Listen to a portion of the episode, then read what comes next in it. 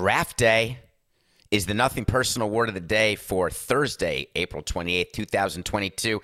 This is it, folks. According to CBS, this is the greatest day in the football calendar. The NFL draft, they start doing mock drafts. They're doing a mock draft for the 2023 draft already. I believe that CBS goes to nursery schools and takes a look and scouts and then has its people do mock drafts for the year 2069. I get it. Draft day in baseball was never that exciting, though, because we'd have to talk to the owner every single time. You have to look at tape, maybe go look at a player, and then say, hey, we got to give this guy a couple million dollars, and he's probably not going to make it. And if he does make it, it's going to be four years, five years. How can that be exciting? But baseball always has such a complete complex over the NFL draft because eh, the world like stops spinning. The moon comes over the North Pole and quickly disappears and reappears over a 30 second period when the NFL draft is starting. And MLB tries a bunch of stuff, and Roger Goodell is going to hug people. So Rob Manfred tries to get players to come and do some hugging and some announcing. Jacksonville is on the clock, like it's the biggest deal in the world, like we're solving world peace or something. Middle East peace is going to happen because Doug Pederson and the Jaguars are going to choose somebody, and everyone's keeping track. Are they going to get their mock draft right? Are the Packers going to draft a wide receiver finally? And what about all the talking? We did zero talking to our players about our draft. Not one time over one round ever. Hey, Giancarlo, I think we're going to draft this this guy from Stanford. Hey, we got a great high schooler out of Chattanooga, Tennessee. You're going to like him. Yeah, you'll be retired by the time he's ready. But for whatever reason, there's so much communication that goes on between front offices and existing players over the NFL draft. I noticed that David Tepper, he of the half built training facility, has gotten quite a bit of attention for several reasons. I mean, the Carolina Panthers don't deserve much attention, especially on a nothing personal day of the draft. But just what caught my ear and eye and nose and throat, other than complete and utter exhaustion and sickness, is that David Tepper had to make an excuse already for his coach before the draft. And the GM of the Panthers had to talk to their existing quarterback, that Jets guy named uh, Sam Darnold, and say, hey, we may draft a quarterback. If you're a player and your GM calls you and says, "Hey, just so you know, I think we're drafting a replacement. Are you cool?" What what, what do you do if you're a player? Do you go the other way with the Packers where they don't tell Aaron Rodgers they're drafting Jordan Love and then they've got the whole problem with Aaron Rodgers despondent talking to Yoko Ono about whether or not he should play in Green Bay or not? So now owners are saying, you know what? Let's not take any chances. Let's let our superstar quarterback know that we are going to potentially draft a player in his position, which works fine, except Sam Darnold's not a superstar. Sam Darnold is nothing. He's a utility quarterback at best, mediocre with a capital M. What has he done to deserve that information? I just can't quite figure that out. So if you are the Panthers, you must have a lot of time in your day. Maybe because you're not building your practice facility at all. So you have all this time to speak to your players and figure out what you can do in the draft. But then David Tepper met the media, and now he's totally screwed. He told the media that he's in a five year plan with his coach, Matt Rhule, who's entering his third year. He's won like 10 total games in the first two years of his coaching career. But Tepper, the owner, is preaching patience, which is what we all do when our team is losing. Hey, hang in there. I know I don't. Derek Jeter was really good at this. Hey, we're going to need patience, and you know I'm not a patient guy. We're going to need a lot of patience. Do fans really want to know about that? Do you like this? Is a question I'd like you to think about with your NFL team as the draft is happening. Everyone gets so emotional oh, they boo when the wrong player is chosen or when, when Roger Goodell gets up there and announces a pick and you wanted this person, you wanted a defensive lineman and you got an offensive tackle, or you wanted a wide receiver and you got a quarterback. And everyone takes it so personally. Like, oh my God, this team doesn't know what it's doing.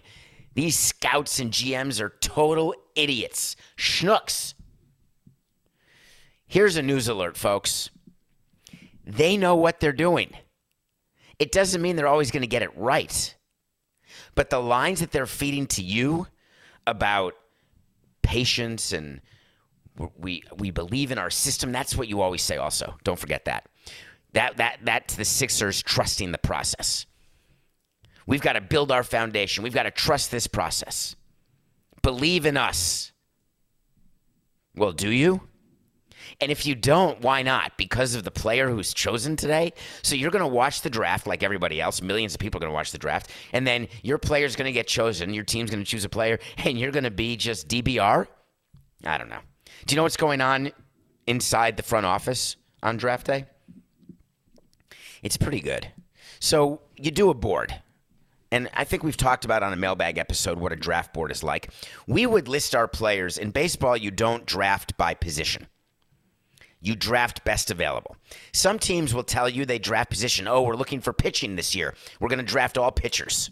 I like that. We're going to draft all college pitchers. There's a bunch of baseball teams who've said that. That's really an owner saying to the scouting department and the development department, hey, we need help now. I'm not going to be around. I'm not even buying green bananas. We got to get people to the big leagues as quickly as possible. We had an opportunity to draft college players who, in theory, get to the big leagues faster, except they have smaller upside than high school players. And if you are going to be good with a low payroll, you need high upside, high impact players who aren't going to make a lot of money for the first three years they're on your team, but they're going to perform at a high level. So in the front office on draft day, you you have your list and you work on your list. Oh God, Coca. Side story. We were so crazy about security. MLB wanted to be like the NFL. They wanted to put cameras in the draft room. And all the GMs fought it because not that they didn't want to be on TV or they thought they weren't good looking enough or they'd have to use concealer or or anything like that.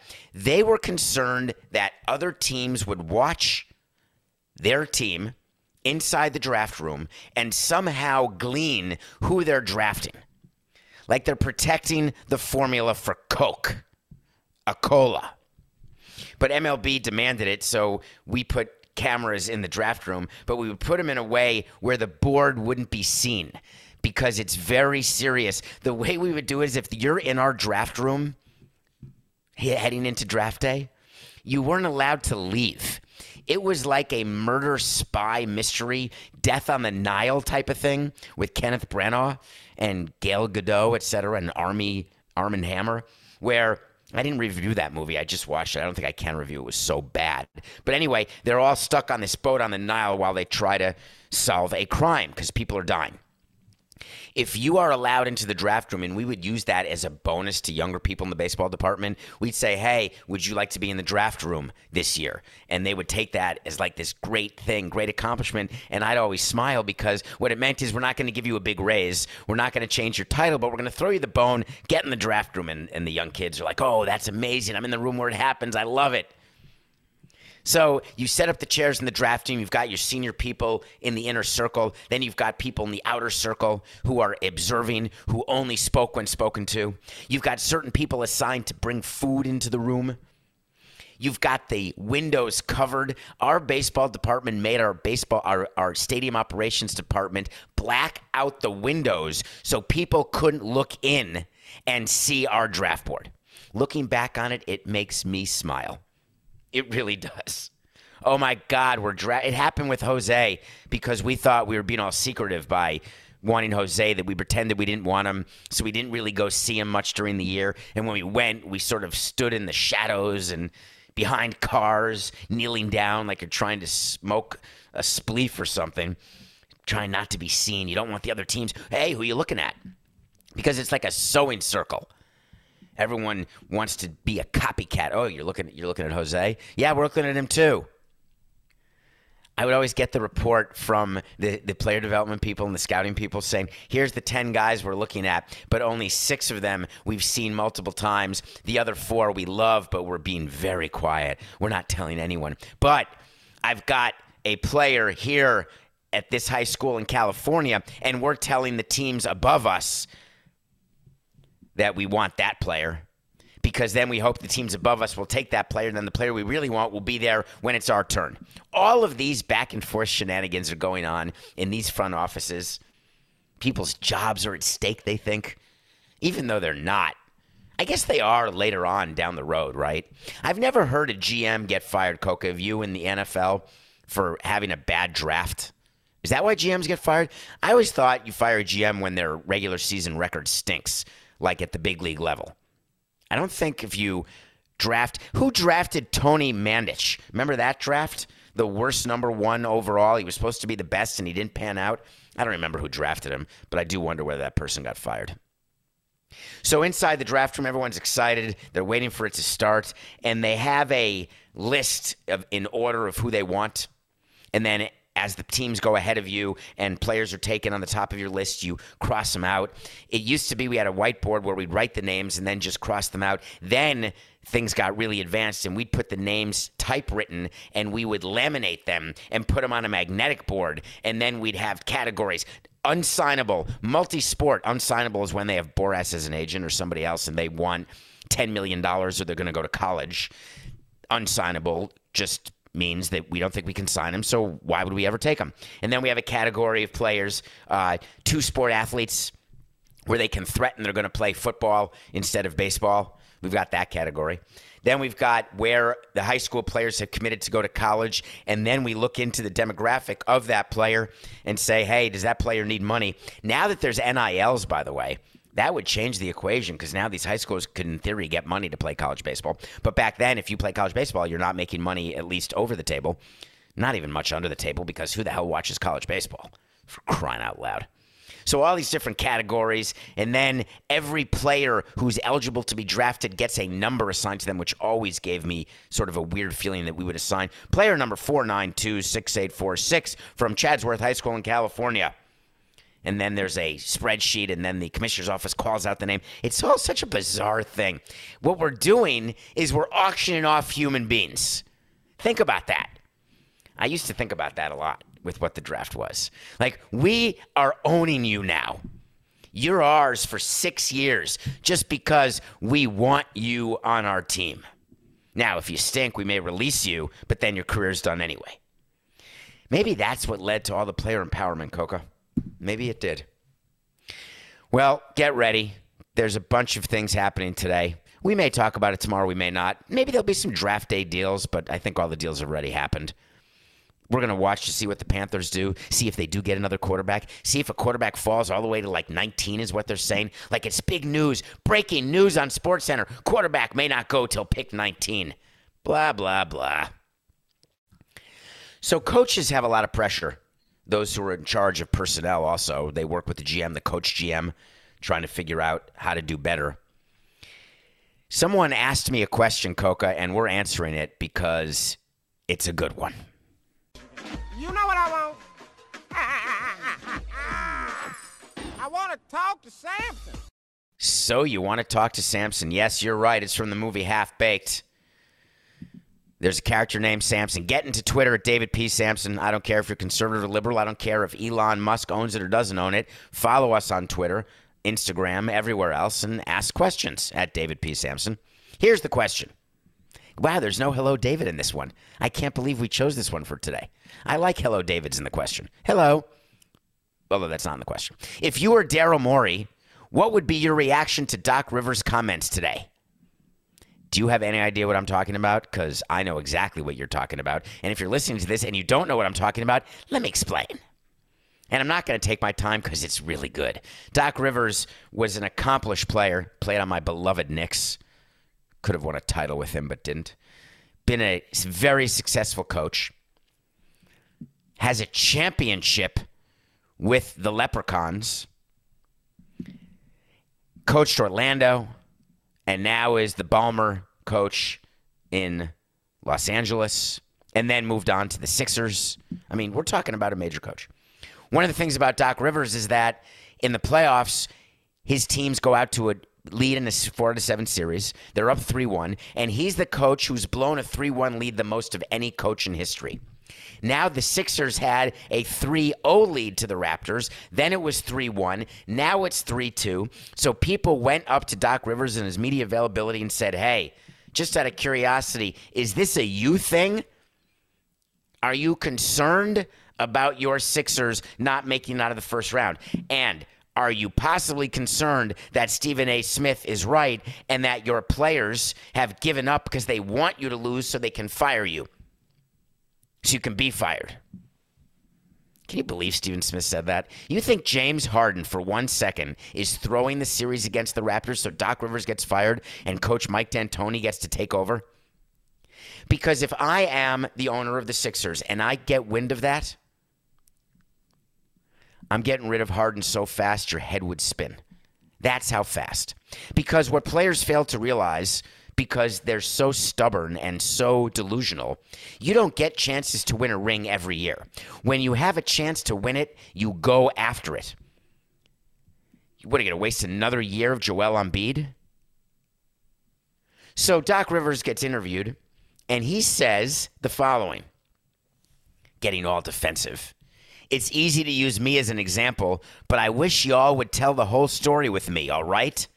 My Orlando team in 2003, when they blew a 3 1 lead, was the eighth seed. No one gives me credit for getting up against the Pistons who won the title. That was an eighth seed.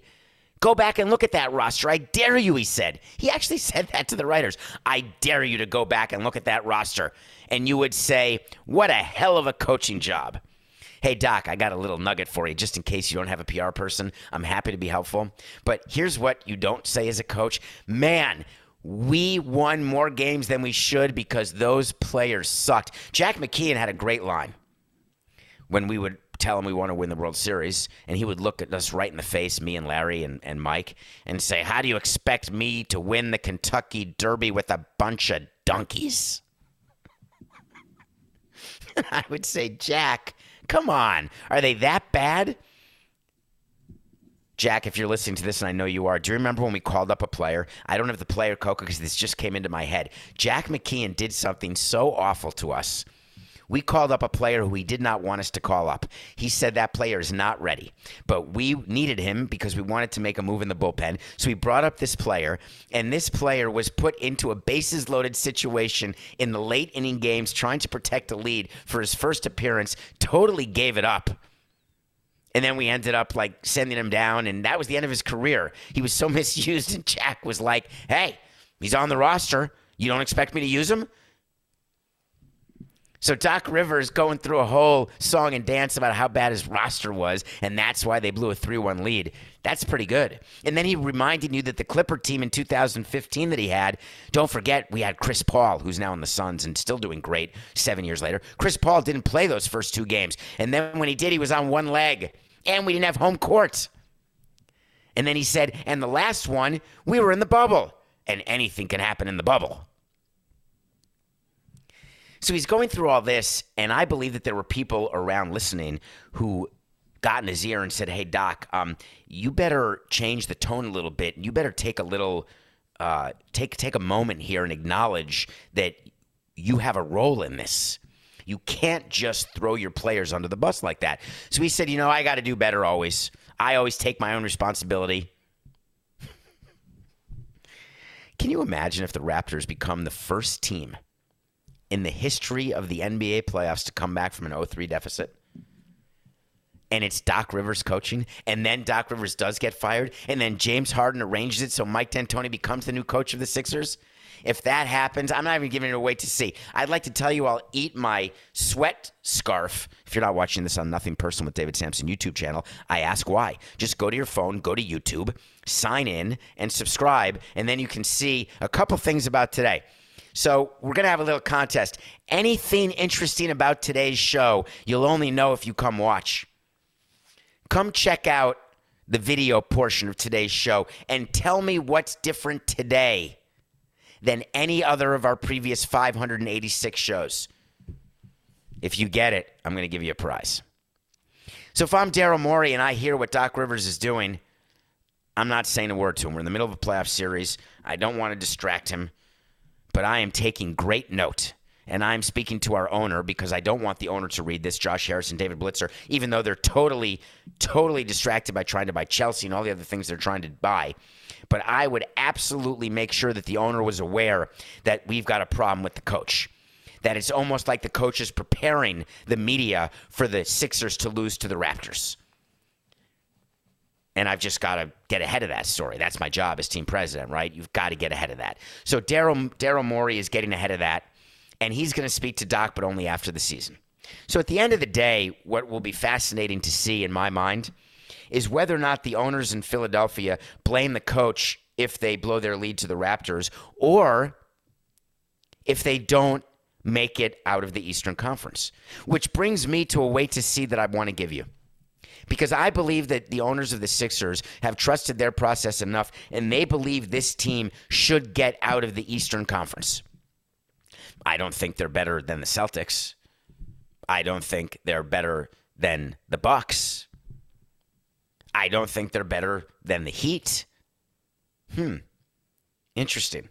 How would they expect to get out of the East? I'm going to give you a wait to see when I say something's going to happen. Sometimes it does, sometimes it doesn't, but we're going to revisit it Doc Rivers is getting fired if the Sixers do not make it to the conference finals.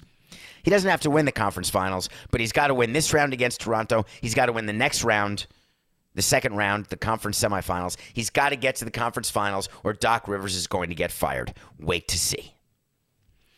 All right, Coco, when we come back, we're going to review a movie that I came across, I don't know how, on one of the streaming services. It's called Nitram. So please come back and listen to that review. And then we're going to talk about something going on in Oakland and the behavior of a team president that I really have not seen before. And I've seen a lot of crazy stuff. We'll be right back. This podcast is sponsored by Ramp. Are you the decision maker in your company? Consider this. For the first time in decades, there's a better option for a corporate card and spend management platform. Meet Ramp, the only corporate card and spend management system designed to help you spend less money so you can make more. Most corporate credit cards offer points as incentives, but those points amount to less than their worth in real cash value. Ramp's business cards offer you cash back, real money in your pocket. Plus, you control who spends what with each vendor. And Ramp software collects and verifies receipts automatically, which means you'll stop wasteful spending and close your books in hours instead of days. Businesses that use Ramp add up to 5% to their bottom line the first year. If you're a decision maker, adding Ramp could be one of the best decisions you've ever made. And now get $250 when you join Ramp for free. Just go to ramp.com slash easy. Ramp.com slash easy. R-A-M-P.com slash easy. Cards issued by Sutton Bank and Celtic Bank members FDIC terms and conditions apply. Welcome back to Nothing Personal. It is a Thursday morning. It's David Samson. Check out the YouTube feed right now if you want to win a prize. And you have to get into my DMs and you have to tweet or do something to let me know what you see that's interesting and different about today's show. Thank you for rating, reviewing, subscribing, telling your friends.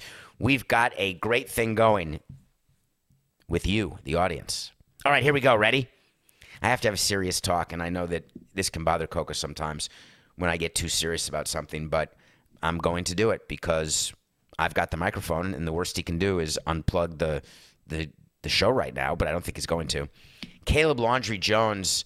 Caleb Landry Jones is an actor who is in Three Billboards Outside Ebbing, Missouri.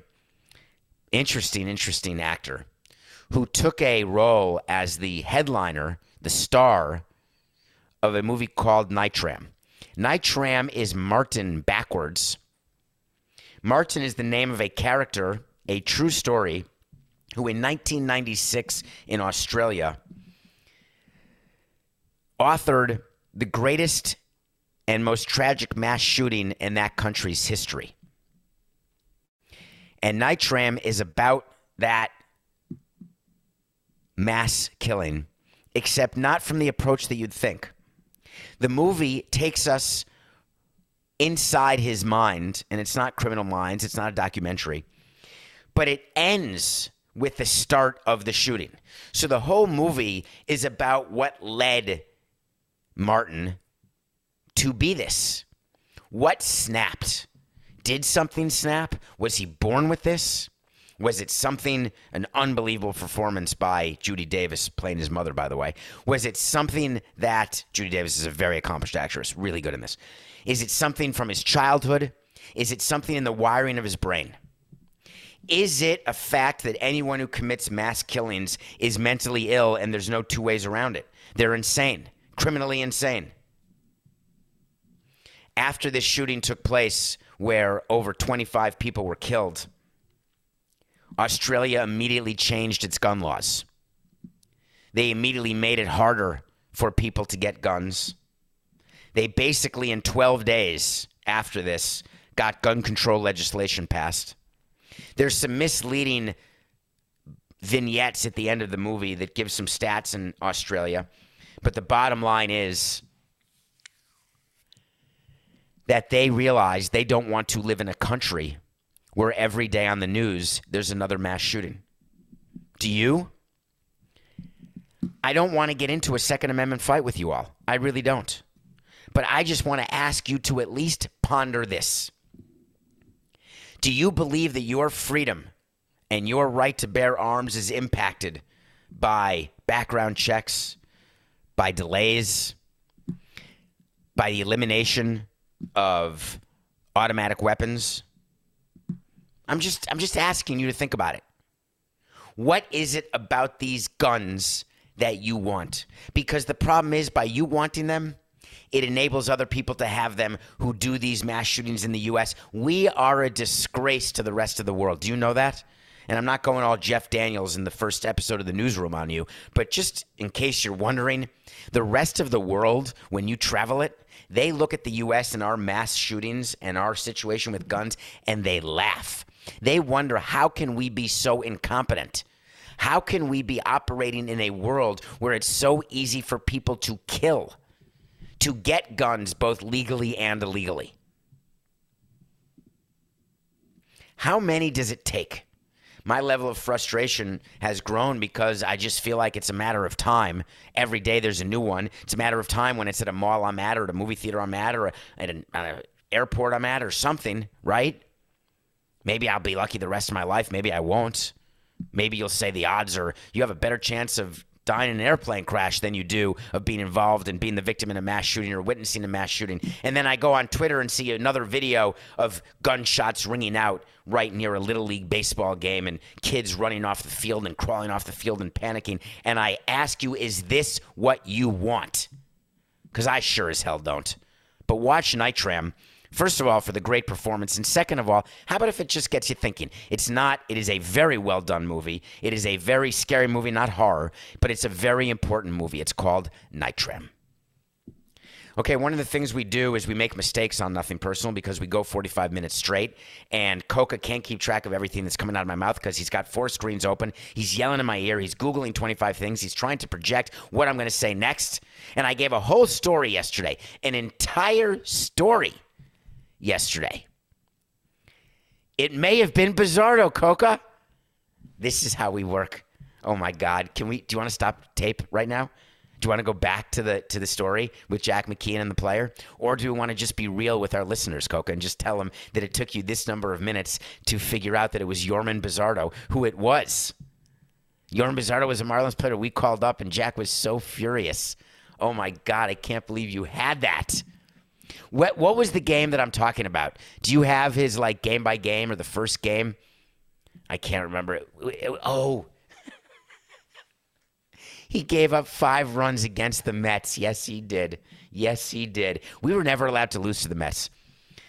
People got fired. Like we would say to Mike Redmond, "Hey, you can't get swept by the Mets right now because Jeffrey's going to fire you." because the Mets were a team that he always wanted to win because he lives in New York and we all lived in New York. Well, I lived in Florida, but we just didn't want to lose to the Mets. We can lose to any team. Just don't lose to the Mets or you're going to get canned. So Jack put it Bizzardo in against the Mets. He gave up five. Anyway, so Coca can't pay attention to everything. I was telling you a story about Field of Dreams, the movie yesterday, where Kevin Costner says to Moonlight Graham, get ready for low and away, but you better watch out for in your ear. And somebody sent me a correction on Twitter. Thank you. It was Ray Liotta, Shoeless Joe Jackson, who was talking to Moonlight Graham on the bench about where the next pitch would be. Not Kevin Costner, who plays Ray Kinsella, who was watching the game with James Earl Jones, Terrence Mann, and Gaby Hoffmann, who, by the way, the little girl who chokes on the hot dog, which causes Moonlight Graham to stop being a player and become a doctor again, the Burt Lancaster character.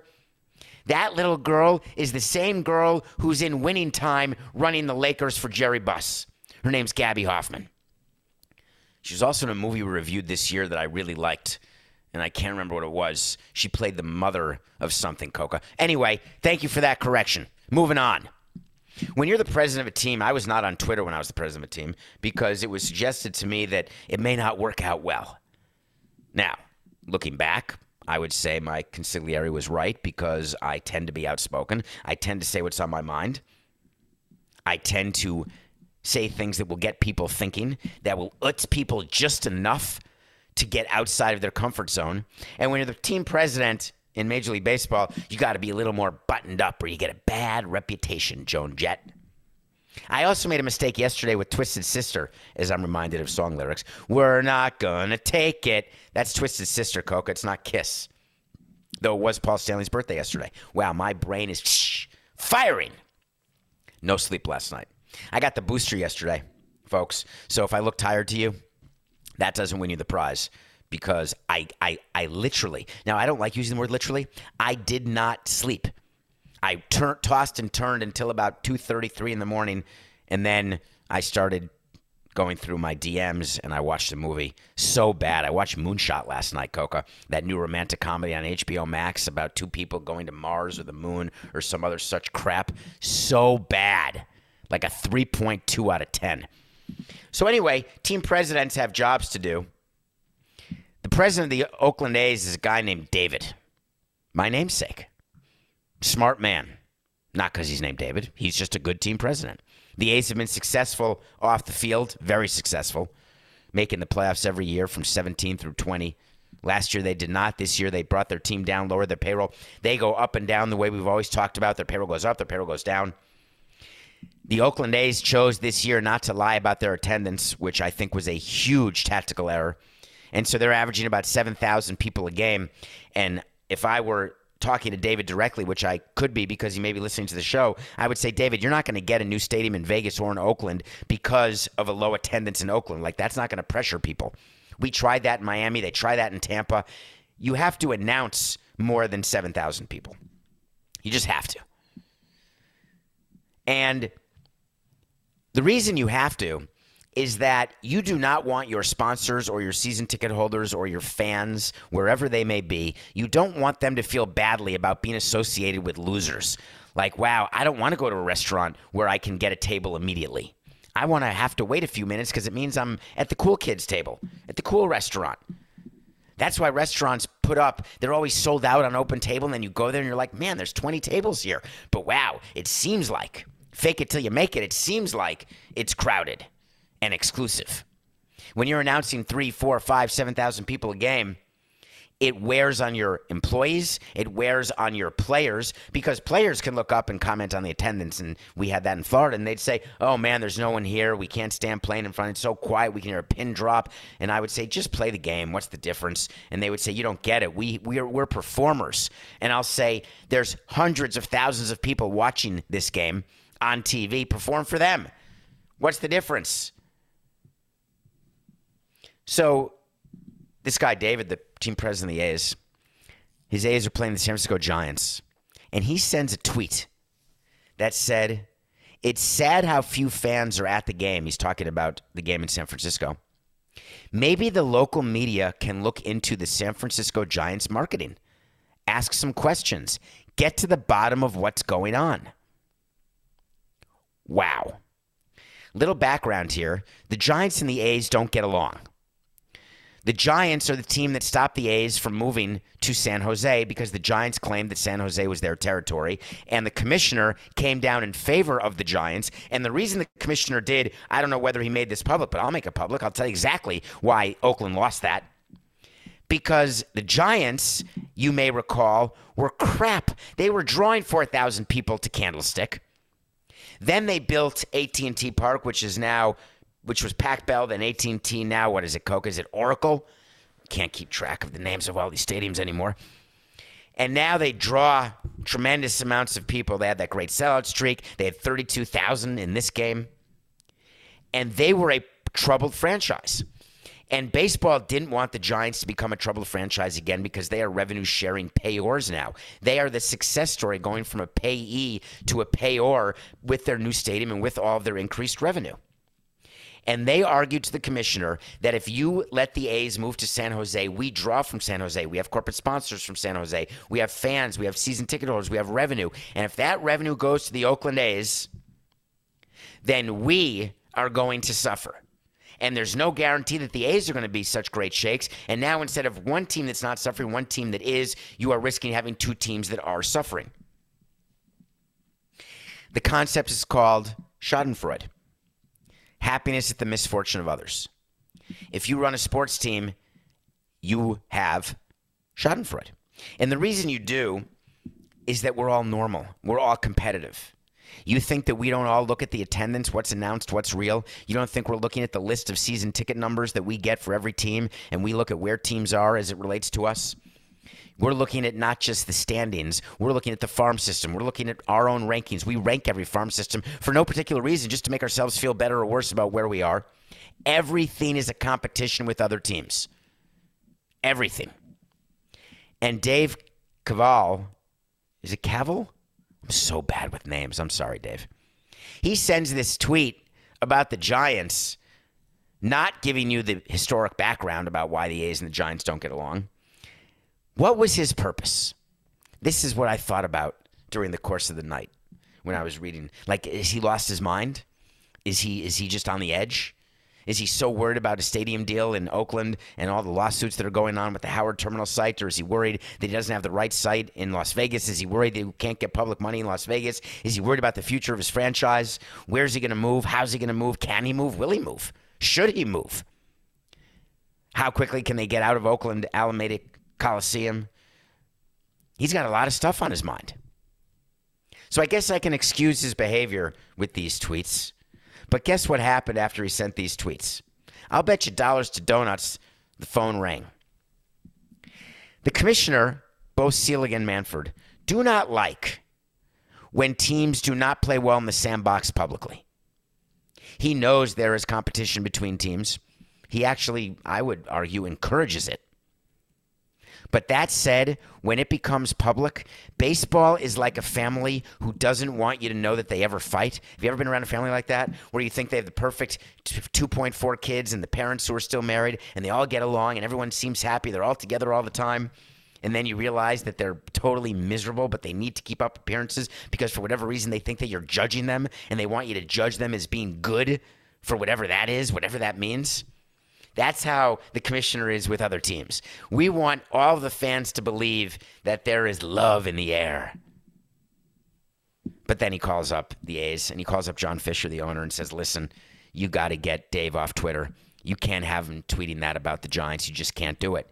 I'm not fining you. I'm not warning you. It's no issue. But get him off the Twitter. How will it end with the Oakland A's? The exact same way I told you would end with the Oakland A's. They're not moving to Vegas. They will get a deal done in Oakland. There'll be a new stadium built there. They will sign players again. They will have more winning again, but then they're going to have losing as well. I think someone's trying to get into the studio right now, which is scary to me because I'm home alone. So I do not know what that was. Could you hear that, Coca? Like the door slammed just now? Huh. You can cut that out of the show if you want, but I'm sort of sweating at the moment. That was weird. Okay. Nothing personal pick of the day. That's two back-to-back parlays. I hope you're paying attention. We had the Bucks Warriors in a money line parlay last night, and it was a winner. The Bucks won, the Warriors won, and I was very pleased with the Draymond Green. Very pleased with the Draymond Green quote about Nikola Jokic, who is could be the MVP over Embiid. He's that good. But the Nuggets lost four games to one. Bucks and Warriors moving on to the second round. Tonight we've got a game six with the Devin Booker list Phoenix Suns. Hey, Coca, is Booker the one dating a Kardashian? Is that possible? Yes. And he's still got a good career. He's dating Kendall. That's not a Kardashian. Isn't that a Jenner? Or are they all the same? I think that's like the half sibling or step sibling. Is she the billionaire uh, makeup person? Kendall? Is that the one? Oh, that's Kylie. Who can keep track of all this? Anyway, Devin Booker's not playing. He hurt his hamstring. They're saying he could come back. The Suns are giving one and a half points to the Zion Williamson list Pelicans. There will not be a game seven. So get ready. Suns minus one and a half over the Pelicans. That is our pick. We are 52 and 41. We are rolling. All right. Did you read what happened at uh, Comic Con yesterday?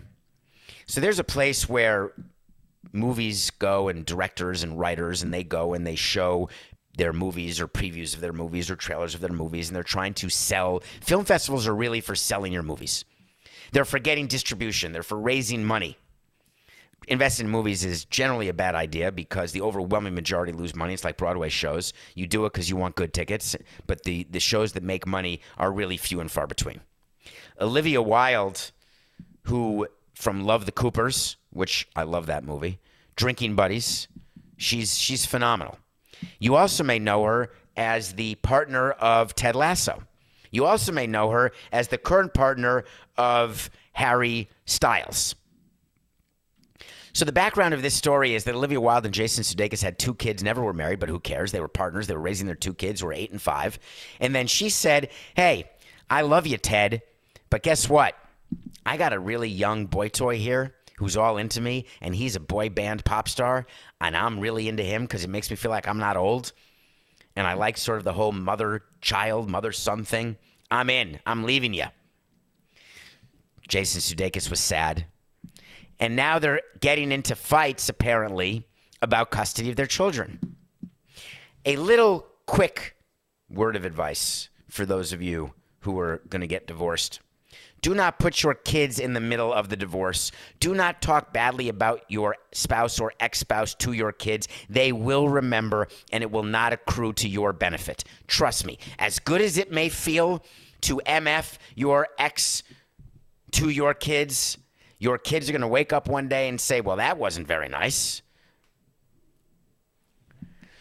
So Sudeikis and Olivia Wilde are trying to figure out custody of the kids and who's doing what, and they apparently were unable to solve it amicably. So there's a lawsuit involved. It's a custody lawsuit over the kids.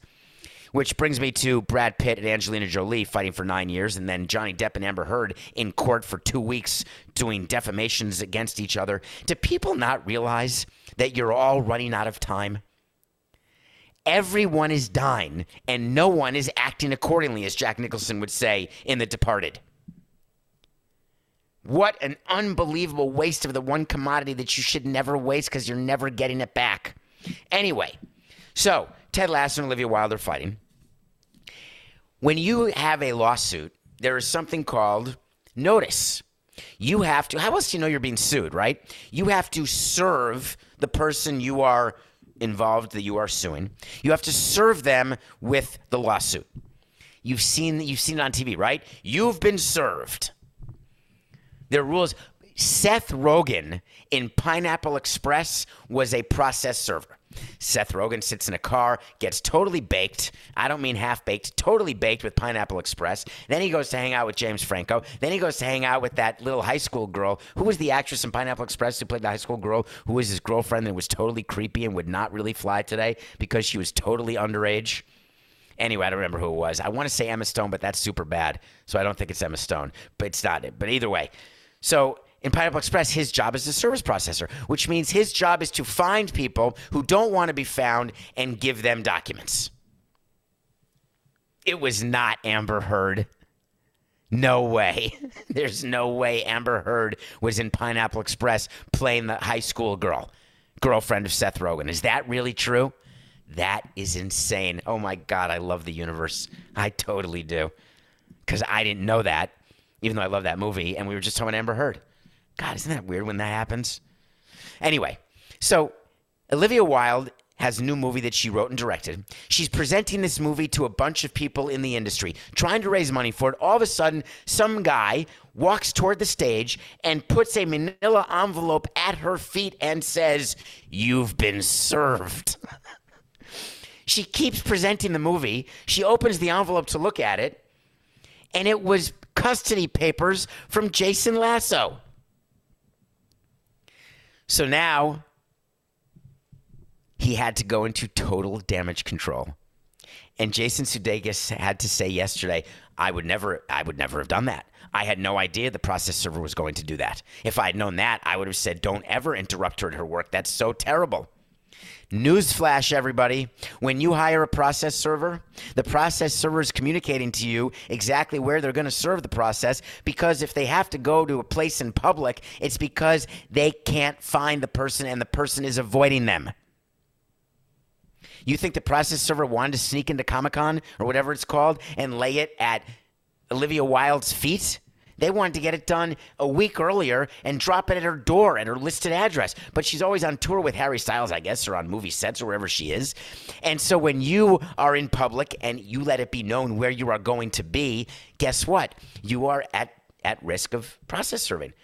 So I end the show with my favorite story of being served, which is when I was president of the Marlins and I was sitting in the office in the new ballpark in my office. I was in Mike Hill's office. It was 2012, I think.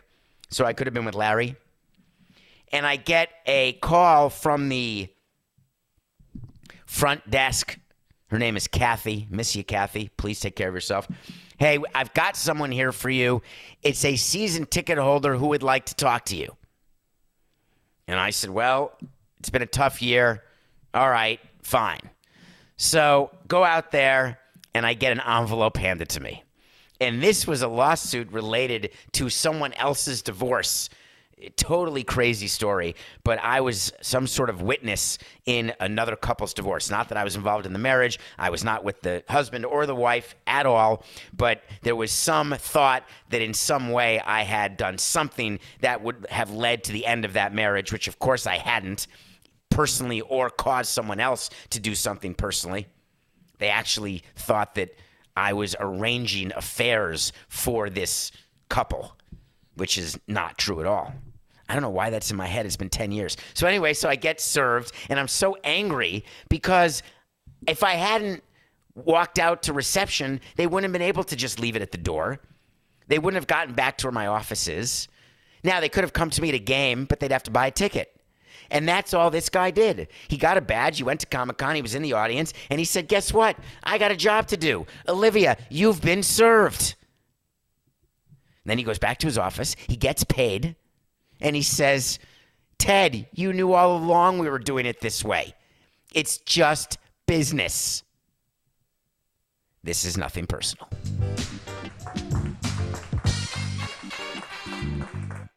Everyone is talking about magnesium. It's all you hear about. But why? What do we know about magnesium? Well, magnesium is the number one mineral that 75% of Americans are deficient in.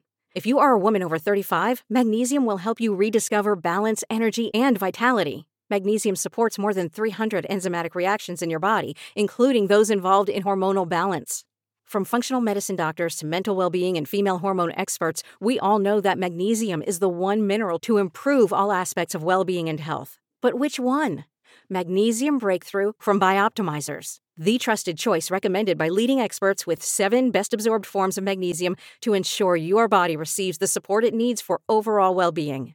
Go to bioptimizers.com slash balance today and use code BALANCE10 for 10% off. Support your journey to wellness at B-I-O-P-T-I-M-I-Z-E-R-S dot com forward slash balance. Magnesium Breakthrough from Bioptimizers, your foundation to optimal health and vitality.